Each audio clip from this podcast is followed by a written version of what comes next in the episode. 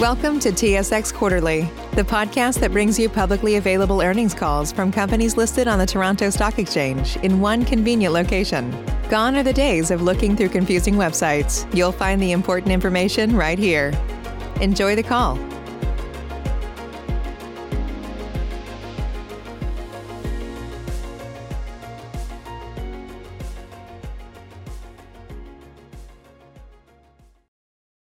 Good morning, ladies and gentlemen, and welcome to the Mountain Province Diamonds Incorporated third quarter 2021 earnings call conference call. At this time, all lines are in listen-only mode. Following the presentation, we will conduct a question-and-answer session. If at any time during this call you require immediate assistance, please press star zero for the operator. This call is being recorded on Wednesday, November 10th, 2021. I would like to turn the conference over to Jonathan Comerford. Please go ahead. Uh, good day to everyone who has dialed in to listen to our Q3 results call. Uh, my name is Jonathan Comerford, and I am the chairman of the company, and I've been acting as interim CEO since Stuart Brown's departure last month. I would like to take this opportunity to again thank Stuart for his contribution to the company over what was a challenging time. You will hopefully have seen yesterday's announcement of a new appointment. I am delighted that Mark Wall will be starting from next Monday as President and CEO. Delighted not just because it brings an end to my short role as interim CEO, but also because I think Mark will do an excellent job. Uh, Mark brings an enormous amount of operational and joint venture experience, and I'm looking uh, forward to working with him as the company enters a very exciting chapter in its history. I would also like to welcome Dan Johnson to the board. Dan is hugely experienced in Arctic diamond mining and will add enormous value and support to Mark and the entire board. As ever, before I start, I would like to draw your attention to the legal language covering forward-looking information and reporting information. I would like to start by identifying some of the key highlights from the quarter.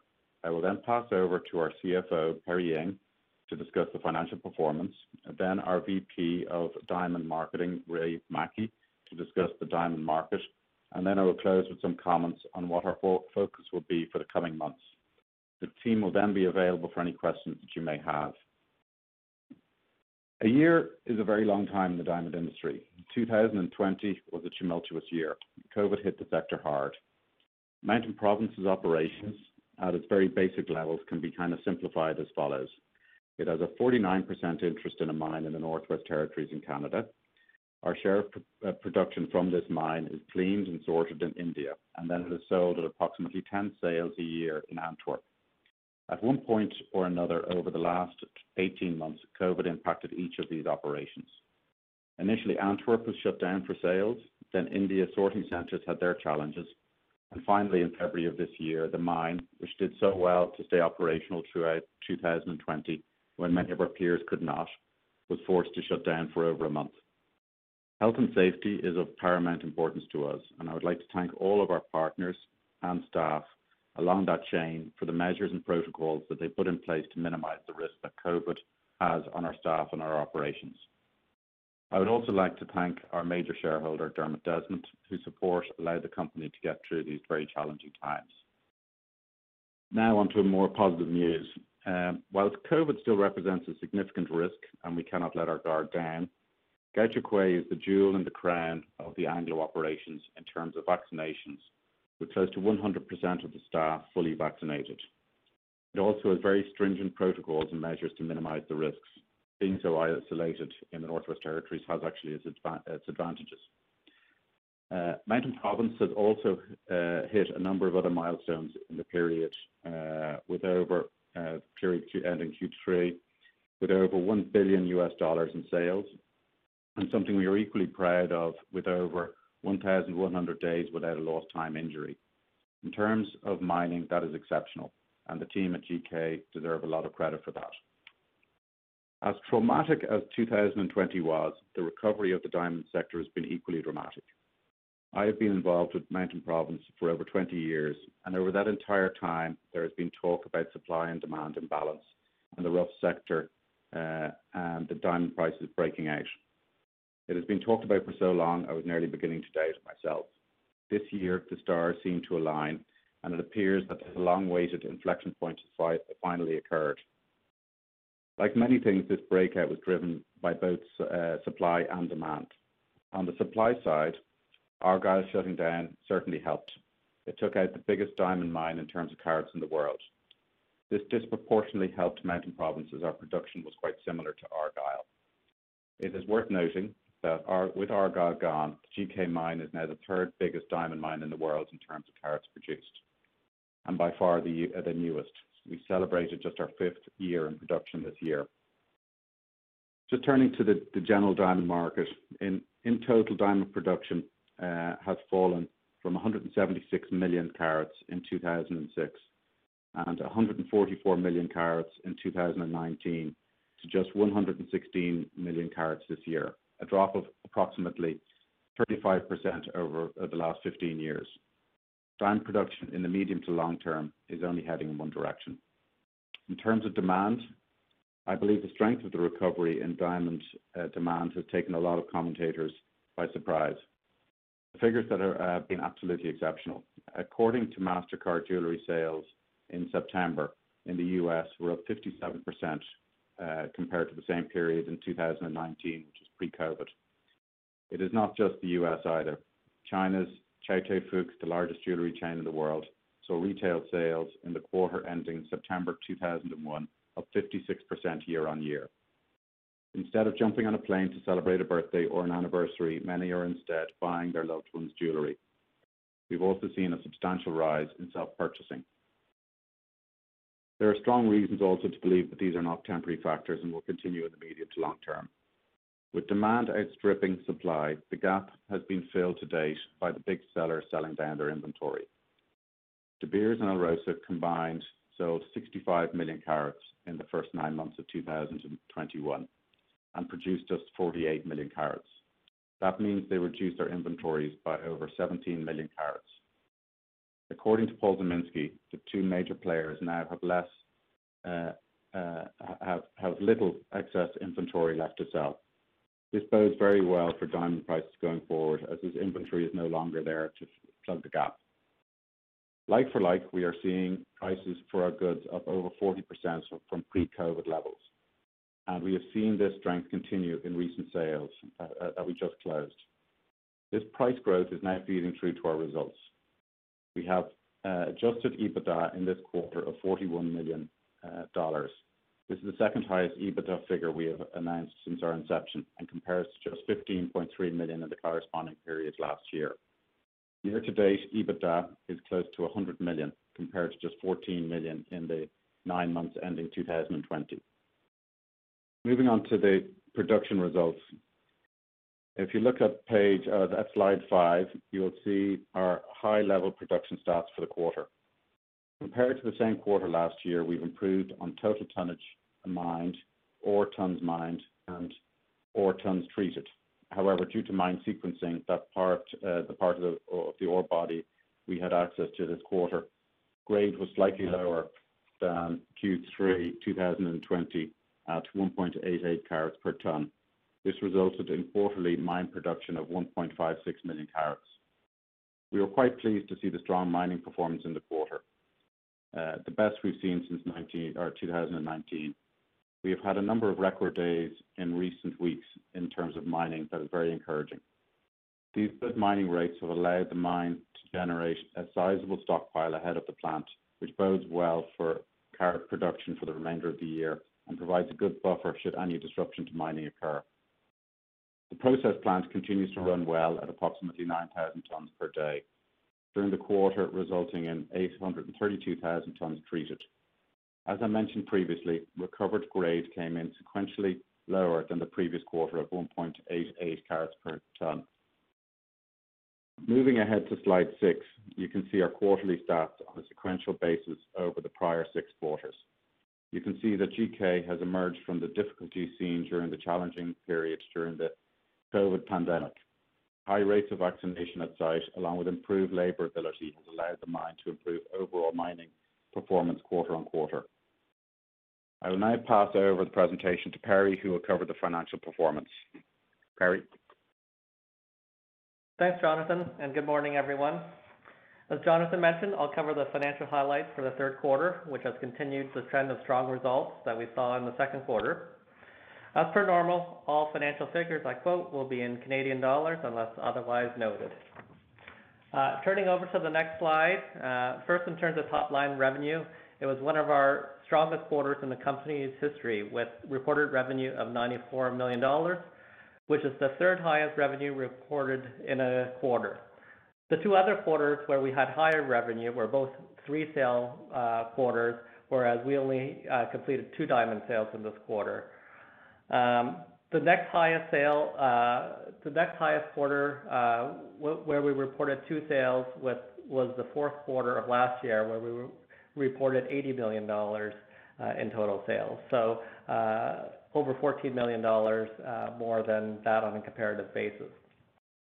So our quarter's results comprised of 1.03 million carats sold at $72 a carat, which is nearly double that compared to 956,000 carats sold at US uh, $37 uh, per carat in the prior year. Note that in the uh, prior year third quarter results, those excluded the sale of fancies and special diamonds. Overall, in terms of net income, this translated into net income of $8.8 or $0.04 a share uh, which is inclusive of a 9.9 million uh, foreign exchange loss, which is primarily uh, unrealized and related to the fluctuations in the Canadian dollar, which happened to weaken relative to the US dollar at the end of the third quarter. Basically on the translation of our US dollar-denominated debt. Another metric to measure our performance is, as Jonathan mentioned, through our EBITDA generated. Uh, which was over 41 million for the quarter and nearly 100 million to date. This is reflected uh, in our EBITDA margin. If we turn to the next uh, slide. Sorry, yeah, the prior slide. Yeah. Reflected in our EBITDA margin of 44%. Um, on the following slide, you see our earnings from mine operations were 30 million for the quarter. Sticking with this slide, I'll cover a couple of other metrics, uh, which include our production costs. Our cost per ton treated was uh, $101 per ton for the quarter and $110 per ton on a year-to-date basis. Significant operating improvements have been realized in the quarter despite uh, continued pressure from COVID-19 um, in the community in the Northwest Territories. Our costs are slightly higher uh, both on a per ton and per carat basis compared to our 2020 figures, which uh, can be attributed to the benefits of uh, Canadian government support programs relating to COVID-19, which were received in 2020 but not in the current year. The impact of the COVID-related shutdown of the mine in the first quarter of 2021 and slightly higher diesel costs also contributed to slightly higher costs. We believe that given the strong performance of the mine and process plant since early summer, we are currently on track to come in uh, below our low end of uh, cash cost guidance, including capitalized stripping for 2021, which was set at $125-$135 per ton treated and $58-$63 per carat recovered. On the CapEx front, we spent $1.3 million for the quarter and $9.7 million year to date, compared to our guidance amount of $21 for the full year. Uh, at this point, we do expect to come in, um, you know, below that $20 $21 million figure, um, although I can't give you specific numbers, uh, because there's some timing variances uh, um, in December that we'll have to true up for. Turning to the balance sheet, you see that we ended the quarter with a healthy cash balance of $42.5 we are pleased to report that we have fully repaid and retired the term loan facility provided by Dunebridge, which helped us weather the missed June diamond sale. In the end, we drew just over 30 million dollars from the term, loan and repaid it in full between the end of June and September. Additionally, we made a further 5 million dollar repayment on our revolving credit facility uh, to reduce our current outstanding balance to US $20 million. Looking ahead uh, to the remainder of the year, we'll continue to work with uh, De Beers to focus on operational efficiencies uh, to mitigate cost pressures we see in the Canadian mining industry. The stronger Canadian dollar, higher diesel prices, and tight labor market are all challenges facing the industry. Fortunately, we are seeing top line diamond price growth well ahead of these inflationary pressures. With that, I'll turn the presentation over to Reid Mackie to give you more color on that and our sales and marketing in particular. Thanks, Perry.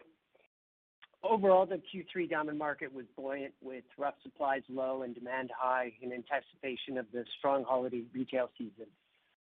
While last year's COVID challenges made rough diamond sales undeniably difficult, Mountain Province managed to maintain a marketing strategy based on the confidence that diamonds have historically done well after crises and we've certainly seen that in our sales this year.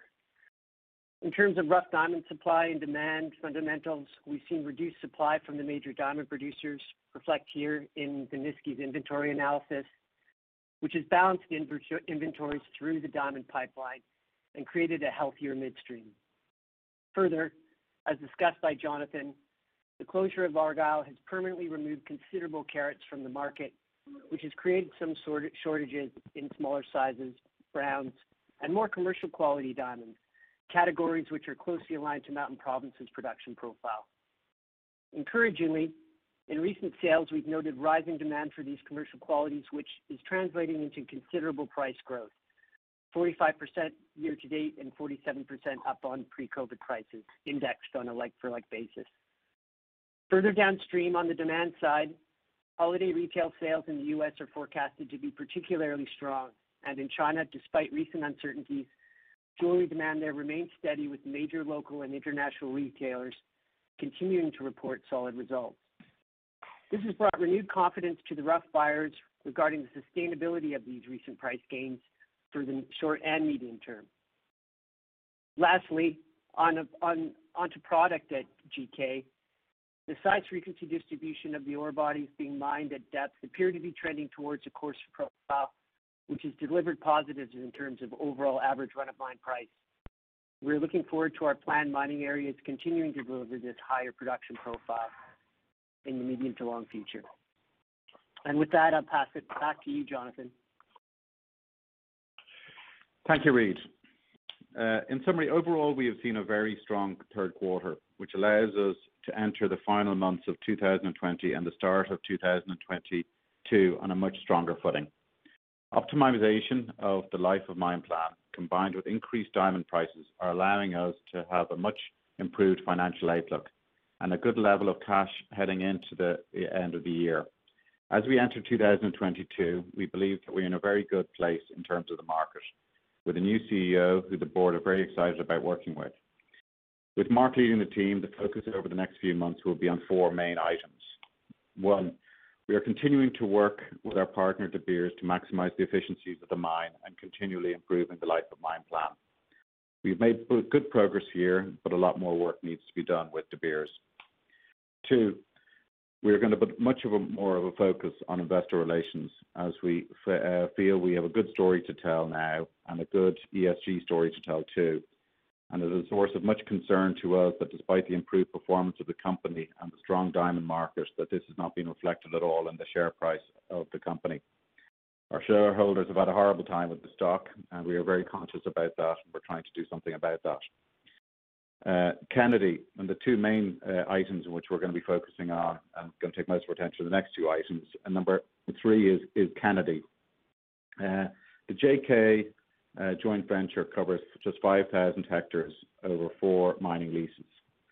There are a couple of additional targets to drill at GK, and there is the potential, by including probable resources, to extend the mine by a year or two beyond to, uh, 2030, but probably little beyond that without going underground.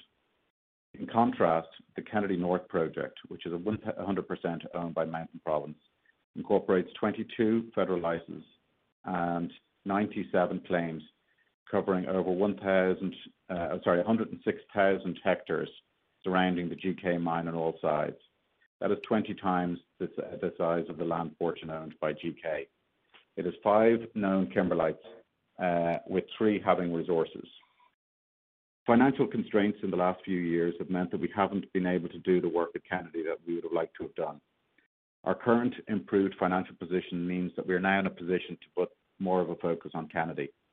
Kennady is the future of this company, and we are conducting aggressive exploration to add resources to the project. We have identified two new geophysical targets immediately adjacent and identical to the Faraday kimberlites that we plan to test in winter 2022 with up to 2,000 meters of drilling. This past summer, we collected over 600 till samples, with half of those collected on new claims staked in 2022 we haven't uh, done a till sample program like this in over 20 years on the project. Um, we have the best team in place for exploration at Kennady, and we expect positive results to come very soon.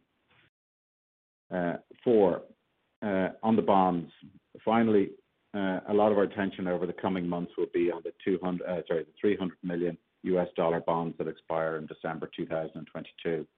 I can't say much on this call, but the issue is very much in focus. Our bonds are very tightly held by very friendly parties. All are very supportive of the company and the sector and want to stay involved. The improvement in the diamond prices is certainly helping. We would hope to be in a position to give an update on this in the coming months. I'm sorry, I can't say more at this juncture. We are very conscious about giving some clarity to the market as soon as possible on this issue, as we're very aware that the uncertainty that it is creating, and in particular, creating an overhang on the equity side. That is it from me. Operator, I would like uh, if you could now open the lines for any questions that anyone may have. Thank you. Ladies and gentlemen, we will now begin the question and answer session. Should you have a question, please press the star followed by the one on your touch-tone phone.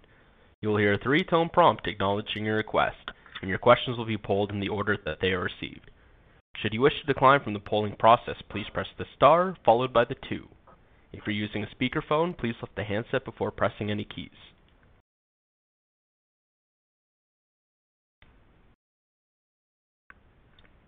Ladies and gentlemen, as a reminder, should you have a question, please press the star followed by the one. Your first question comes from Daniel McConvey from Rossport. Please go ahead. Hi. Good, good day, everyone. Uh, Jonathan. Um, Hi, Don. Two questions. One, just the last comment there about uh, mining deeper into the pit now, and uh, I'm not sure if I heard the comments right, that um, you're getting into a richer part of the ore body. Is that what was said?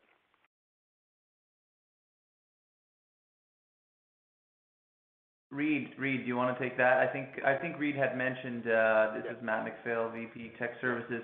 The SFD is coarsening um, slightly, so the mix of product has become coarser. Um, richness, um, the grade is the grade, but uh, the skewed to the larger size classes is becoming a little bit more apparent. Reid, do you have any more color on that? No, that's correct, Matt. It's, uh, we're seeing a coarsening of that size frequency distribution, which obviously feeds into uh, a larger average carat size, which um, which is is a considerable factor when uh, when averaging up your dollar per carat for the production as a run of mine. Okay, and that's gonna get getting into that now, and how how long will you be? Is it, is this something that's um, gonna last several quarters in the plan? I, I I can't I can't speak to that from where we're where we will be mining, but um, from what we've seen, um, and and we'll be mining in similar areas uh, to to what we mined to date. Um, we have seen this coarsening uh, size frequency distribution, so um, uh, I would expect uh, we'll see that into the next year. Okay, thank you, Jonathan. Just with Kennady. Yes. That's, that's sure, Kennady.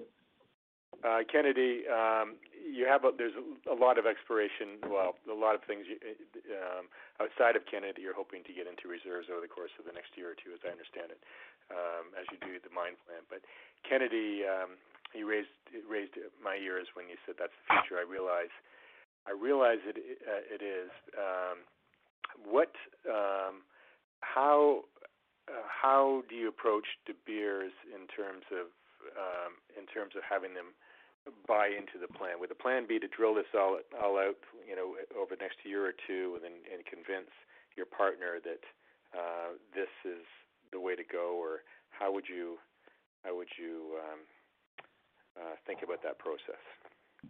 Well, I think um, where we are, I suppose, is a couple of a couple of kind of figures to bear in mind that I kind of mentioned. And that first of, you know, we we have 20 times more land for exploration purposes than than GK. Um, GK, um, you know, is based on, you know, the current life of mine plan. I think we can probably extend that a little bit, probably to probable and might get lucky on some other stuff. The reality is that the future is Kennady. Um, you know, we have both uh, partners have spent over $1 billion building a processing plant and surrounding infrastructure at GK. Uh, we've invested heavily in the region. Neither of us will want to walk away from an investment in 2030 when there is so much potential to extend the mine life at Kennady. You know, what the plan will be, obviously, you know, the plant um, uh, has a life of mine plan out to 2030 at 3.6 million tons per annum, so that's at full capacity. Uh, we would obviously have liked for, you know, some of the higher grade zones in Kennady to be incorporated in that mine plan um, earlier. Uh, but, you know, what we are doing at the moment is looking at seeing how we can extend the resource beyond the 10 million or so tons that we have already proven at Kennady, And, you know, through greenfield exploration, we're looking at trying to identify. There's a lot of unexplained kimberlite trails that uh, we need to kind of get to the bottom of, and we want to drill these two new targets. And I don't think, you know, I think that basically if we hit stuff there. Uh, I think we have some excellent pipes already at Kennady and discovering some additional pipes, and I think it would make some very interesting discussions with De Beers or a third party uh, after that. Okay. Great. Does that answer your question? Yes. Thank you.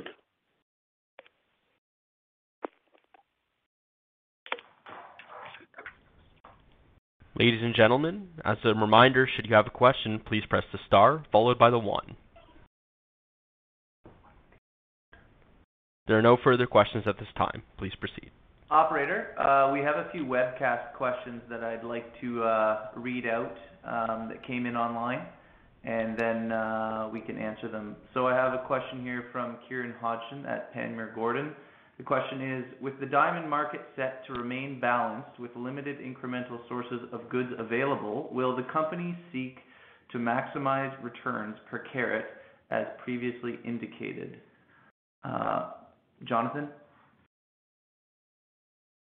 Um, look, as I pointed out, there is an imbalance going forward. That gap has been built by uh, Alrosa and De Beers um, effectively selling down uh, nearly 19 million of inventory uh, this this quarter or this this year to date. Um, what we want to do is, uh, maybe we can talk more about about this, we want to maximize the value of the carats we get out of the ground and we're looking at various initiatives on how we can actually do that. I think we've got a very good product. Um, and you know, I think uh, Canadian diamonds have an awful lot of advantages over what I'd see many of our our, our peers in terms of uh, sustainability and in terms of the um, it, you know the jurisdiction in which they uh, they come from. And I think that's certainly an area in which we're hoping to do that. Uh, but yes, I think the, the supply and demand, we, as, I, as I pointed out, was the third biggest uh, time in mine in the world at the moment. And certainly there are opportunities for us, and, and we're really trying to get we can get an extra couple of dollars a carat. That's really what we want to have to try to do. Uh, Reid, do you want to add to that? Yeah, certainly. Yeah, I, I, I think you hit it hit the nail on the head. Um, the supply demand imbalance is, is, is kind of created a nice platform from which to, in terms of price, uh, to launch kind of value added activities from and and an Origin seems to be um, a trend.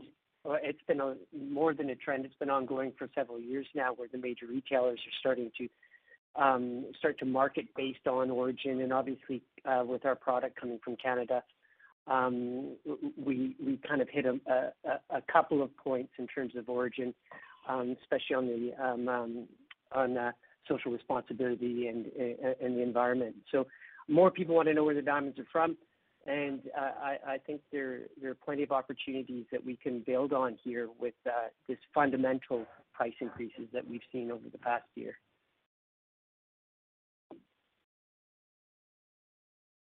And then uh, okay. the second part of that uh, question from Kieran, or, or it's a separate question, um, was when considering 2024, do you envision a plan being communicated within the next 12 months?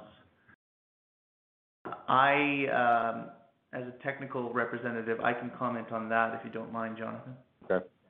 Yeah. Uh, yeah. So, uh, the, the plan is, uh, the company, we will be working on an NI 43-101 report to be published in, uh, before the end of the first quarter of 2022. And that will have a revised mine plan, uh, with new um, information available, and that's about all we can say about it right now.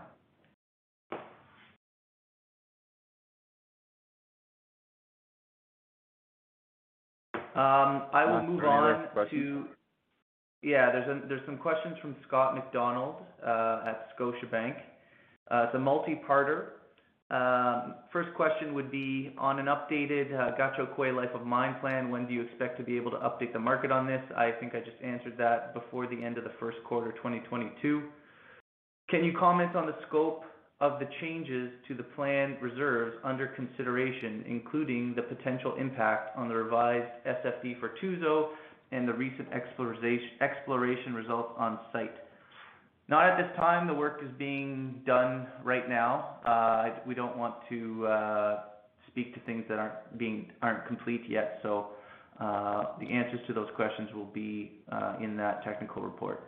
Uh, any changes to your U.S. $48 per carat price assumption for Tuzo? Um, formally, at this time, there are no changes to that assumption, but I think we can all appreciate that the recent uh, buoyancy in the diamond market may lead us to revisit that number uh, when we start looking at our forecast in this technical report. So That's the three questions. Yeah. Look, I think. From Scott. Yeah, just um, just to add to that, look, I think it's fair to say that the, um, you know, the categories that we've seen in Tuzo have been uh, disproportionately going up uh, kind of more than than many of the other uh, in pipes. I would be expecting to see an improvement in that based on the last couple of sales. But Reid, again, do you wanna mention uh, talk about that? Because I think it's a pretty big point. Yeah. You um, um, uh, you know, uh, the bifurcation, I think it was referred to, um, that's occurred since 2017 between smalls and large seems to be narrowing and coming back to more normal, uh, sustainable levels in terms of price relativities between smaller goods and larger goods. Um, we'd expect, you know, the recent um, price increases that have happened with smalls and more commercial qualities uh, would feed in very positively to um, some of the bodies like Tuzo.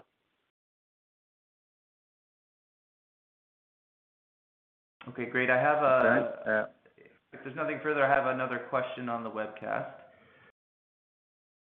This is from uh, Victor Consoli at Avenue Capital Group. The question is, what has what has grade de- the grade has declined from 2.19 last year to 1.88 this quarter. Uh, is this declining trend that will continue? I can take this one. Uh, no, it's a feature of mine sequencing. We mine different parts of the pit at different times of the year, and some kind of uh, variate along the mean, and we don't expect this declining trend to continue.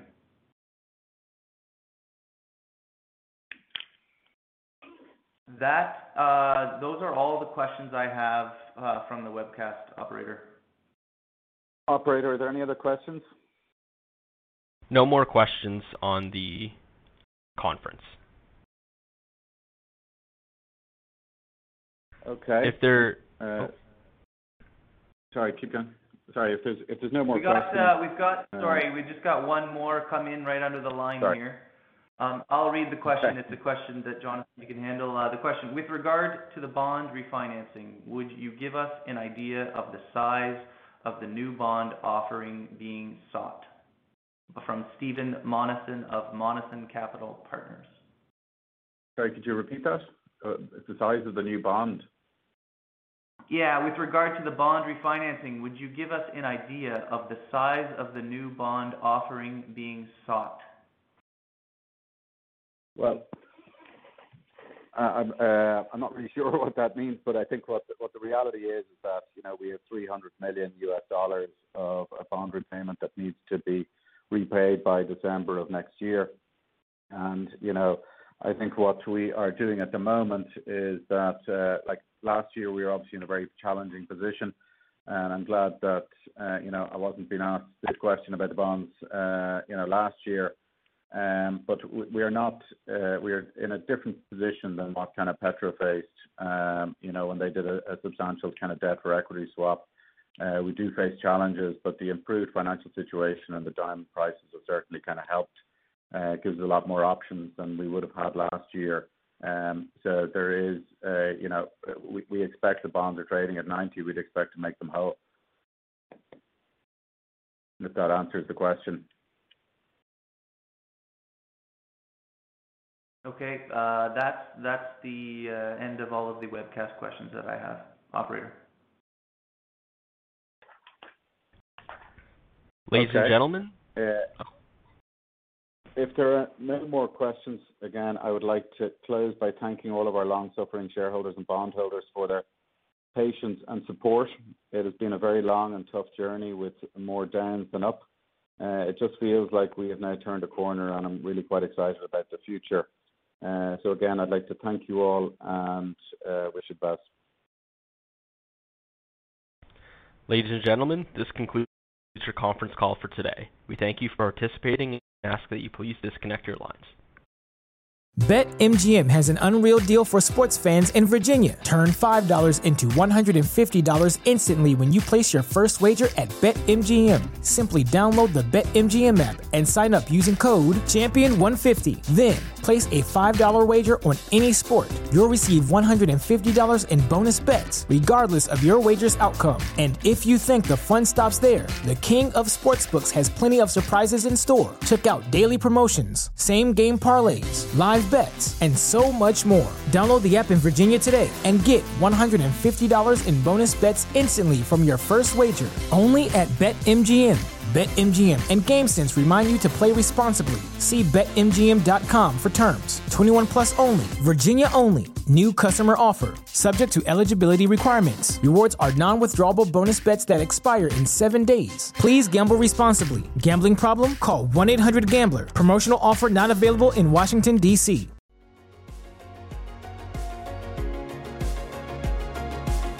Thank you for listening to TSX Quarterly. If you enjoyed the cast, remember to leave a good rating. And remember, for any additional inquiries, please consult the company's investor relations section on their website. See you next time.